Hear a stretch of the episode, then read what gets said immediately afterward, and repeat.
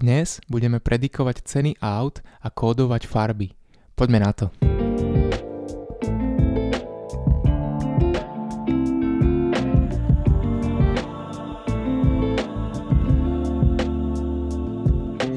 Ahoj a vitaj pri druhej epizóde zo série troch epizód o štádiách vývoja umelej inteligencie. Ak si ešte nepočul prvú epizódu z tejto série, v ktorej sme si vytvorili dataset, tak ti odporúčam pustiť si ju ešte pred touto epizódou. V dnešnej epizóde si tento dataset zoberieme a pripravíme ho na to, aby sme na ňom mohli natrénovať náš model.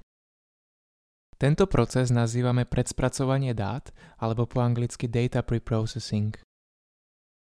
Ten spôsob predspracovania dát je často špecifický pre nejaké konkrétne odvetvie umelej inteligencie. To znamená, že zvyčajne použiješ trochu iné metódy na predspracovanie obrázkov, textu, nahrávky reči alebo nejakých tabulkových dát. Ja ti dnes predstavím také všeobecné princípy a metódy, ktoré môžeš použiť v akomkoľvek z týchto odvetví. Tie detálnejšie metódy si potom rozoberieme v nejakých ďalších epizódach. Z predchádzajúcich epizód si už možno pamätáš, že dáta, ktoré dávame modelu na vstup, máme opísané nejakými príznakmi. Keď sme napríklad predikovali ceny bytov, tak sme mali príznak počet izieb. Keď sme sa snažili klasifikovať hrách a šošovicu, tak sme mali príznaky ako gulatosť a plochosť. Pre obrázkové dáta sú príznaky tie jednotlivé hodnoty pixelov toho obrázku – pre nahrávky reči sú to zase hodnoty toho zvukového signálu. Viem, že sme si v poslednej epizóde vytvorili obrázkový dataset druhou húb, no zrovna pre obrázky je to predspracovanie dát veľmi špecifické. V dnešnej dobe zároveň nie je až tak nutné, pretože tie modernejšie modely ako konvolučné neurónové siete si dokážu toto predspracovanie spraviť sami. Preto ti to dnes radšej vysvetlím na nejakom inom príklade. Predstav si, že predávaš auto a chceš predikovať jeho tržnú cenu na základe jeho parametrov. Dataset pre takúto úlohu by si vytvoril jednoducho tak, že by si si stiahol dáta z rôznych autobazarov na internete a ku každému autu by si mal jeho parametre a cenu, za ktorú sa predáva. V tom predspracovaní dát sa budeme z týchto parametrov snažiť vytvoriť príznaky a zakódovať ich tak, aby sme ich mohli dať nášmu modelu na vstup. Rozlišujeme také dva základné typy príznakov, numerické a kategorické. Numerické príznaky môžu byť v našom príklade napríklad koľko má to auto najazdené kilometrov alebo koľko má rokov. Kategorické príznaky môžu byť napríklad akú má to auto farbu alebo či je to diesel alebo benzín. Numerické príznaky môžeš dať modelu priamo na vstup, avšak pre väčšinu modelov je ich potrebné ešte tzv. normalizovať. Normalizácia znamená to, že tie hodnoty, ktoré ten príznak nadobúda, prevedieš do nejakého iného rozsahu hodnôt, zvyčajne do rozsahu od 0 po 1. Skúsim ti dať trochu intuíciu, prečo by si také niečo chcel spraviť. Predstav si, že používaš model K najbližších susedov, ktorý sme si vysvetlili v štvrtej epizóde a používaš dva príznaky. Počet najazdených kilometrov a vek toho auta. Predstav si, že ten príznak počet kilometrov nadobúda hodnoty napríklad od 0 po 200 tisíc. Takže v tvojom datasete máš nejaké auto, ktoré má najazdené 0 km a máš tam aj nejaké auto, ktoré má najazdené najviac 200 tisíc. Ten druhý príznak, vek toho auta, by mohol podobne nadobúdať hodnoty napríklad od 0 po 20, takže máš tam nejaké auto, ktoré má 0 rokov a nejaké, čo má 20 rokov. No a teraz si predstav, že si takéto dáta vykreslíme do grafu. Na x osi by bol napríklad ten počet kilometrov a na y osi by bol vek toho auta. Keby sa teraz snažíme nájsť k nejakému dátovému bodu jeho najbližšieho suseda na základe nejakej metriky vzdialenosti, tak asi tušíš, kde bude problém. Tie dáta na x osi majú tú vzdialenosť v úplne inej mierke ako tie dáta na y osi. Takže keď má nejaké auto najazdené o 1 km viac ako ten tvoj dátový bod, ku ktorému hľadaš najbližších susedov, tak je rovnako vzdialené ako nejaké auto, ktoré je o jeden rok staršie. Toto určite nechceš, pretože ten 1 km v tom počte najazdených kilometrov je úplne zanedbateľný, ale na rozdiel od toho ten jeden rok v tom veku auta určite nie. Vyriešiť to môžeme tak, že tieto príznaky, teda tie osy toho grafu, normalizujeme do rovnakého rozsahu. Keby to normalizujeme do rozsahu od 0 po 1, tak tá 0 bude znamenať, že má najazdené 0 km a tá jednotka, že má najazdených 200 000 km. Keby mal teda ten príznak hodnotu napríklad 0,5, tak to zodpovedá tomu, že má najazdené 100 000 km. Keby si teraz k tomu nášmu dátovému bodu nájdeme nejaký iný dátový bod, ktorý je starší o 1 rok, tak by to znamenalo, že by mal ten príznak vek o 0,05 väčší. Na tej x osi, kde je ten druhý príznak počet kilometrov, by to odpovedalo nejakým 10 000 kilometrom. To by asi dávalo celkom zmysel. Niektoré modely, napríklad rozhodovacie stromy, dokážu pracovať aj s nenormalizovanými dátami. Tu je úplne jedno, či tie dáta normalizuješ alebo nie. Všeobecne je asi dobrý princíp vždy dáta normalizovať. Nemáš tým čo pokaziť a ušetrí ti to aspoň čas, keď budeš zisťovať, prečo tvoj model nefunguje.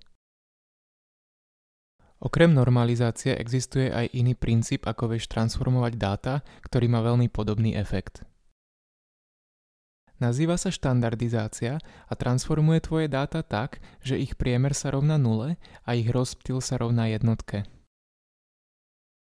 Po tejto transformácii majú tvoje dáta tzv. normálne alebo tiež nazývané Gaussovo rozdelenie – toto rozdelenie vyzerá na grafe ako taký zvon a často sa s ním stretneme aj v bežnom živote.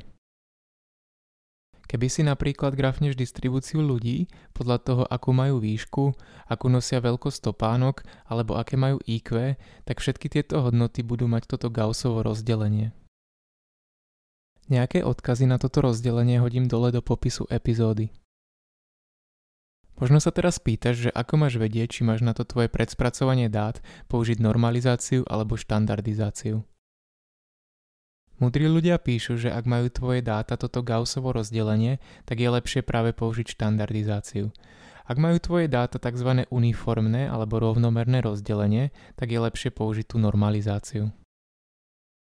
Ja by som ti odporúčil brať toto rozhodnutie, či použiješ normalizáciu alebo štandardizáciu ako taký ďalší hyperparameter a jednoducho vyskúšať oboje a zistiť, ktoré ti lepšie funguje.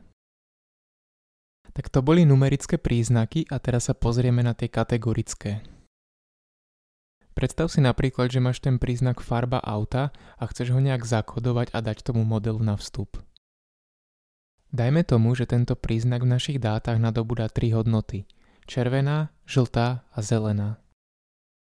Všetky modely umelej inteligencie očakávajú na vstupe nejaké číselné hodnoty, preto im tam nemôžeme jednoducho napísať, že farba je červená. Musíme tieto kategorické príznaky nejak zakodovať do tých čísel. Možno ťa napadlo také jednoduché riešenie, že proste priradíme nejaké číslo každej tej kategorickej hodnote. Takže keď máme tri farby, tak napríklad červenú by sme reprezentovali číslom 1, žltú číslom 2 a zelenú číslom 3. Takáto reprezentácia je však nesprávna. To preto, že náš model môže za takto reprezentovanými kategóriami vidieť nejaké zoradenie. Ten model totiž nevidí žiadny rozdiel medzi numerickými a kategorickými príznakmi, keďže všetky príznaky sú reprezentované číslom. Takže keď reprezentuješ tie farby, červená, žltá a zelená číslami 1, 2, 3, tak to môže tomu modelu evokovať to, že tá tretia farba je od tej prvej viac vzdialená ako tá druhá. Toto presne nechceš, keďže sú všetky tie kategórie rovnocenné. Ten správny prístup, ako zakodovať takéto kategórie, sa nazýva one-hot encoding a už sme ho trochu načrtli v tretej epizóde, keď sme sa rozprávali o klasifikácii. V našom príklade chceme zakodovať tri farby, takže to spravíme tak, že si vytvoríme vektor o veľkosti 3. Tento vektor nie je nič iné ako zoznam troch čísel, kde každé z týchto čísel reprezentuje jednu farbu. Tá myšlienka je taká, že všetky tieto čísla budú mať hodnotu 0, okrem tej jednej pozície pre tú farbu, ktorú chceme zakódovať. Táto pozícia bude mať hodnotu 1. Takže napríklad tú červenú farbu by sme zakodovali hodnotami vektoru 1, 0, 0. Tú žltú potom ako 0, 1, 0 a tú zelenú ako 0, 0, 1. Tým pádom sme vyriešili ten problém, kedy by si mohol ten model myslieť, že naše kategórie sú nejak zoradené. Takto má každá kategória svoju vlastnú dimenziu. Taká negatívna vlastnosť tejto reprezentácie je to, že ak máme veľa kategórií, tak ten náš vektor môže byť pomerne veľký. Často sa takáto reprezentácia používa v odvetvi NLP, teda v spracovaní prírodzeného jazyka, na reprezentovanie slov. Každé slovo považujeme za jednu kategóriu a nie je nič nezvyčajné, že máme vektor o veľkosti napríklad 100 tisíc, pretože máme v našom datasete 100 tisíc unikátnych slov. Niekedy ti môžu takéto veľké vektory spôsobiť problém, že sa ti tvoj dataset nezmestí do operačnej pamäte počítača. Tým sa ale teraz vôbec netráp a túto reprezentáciu určite používaj, pretože je správna tak už vieš, ako predspracovať tvoj dataset a ako vytvoriť numerické aj kategorické príznaky.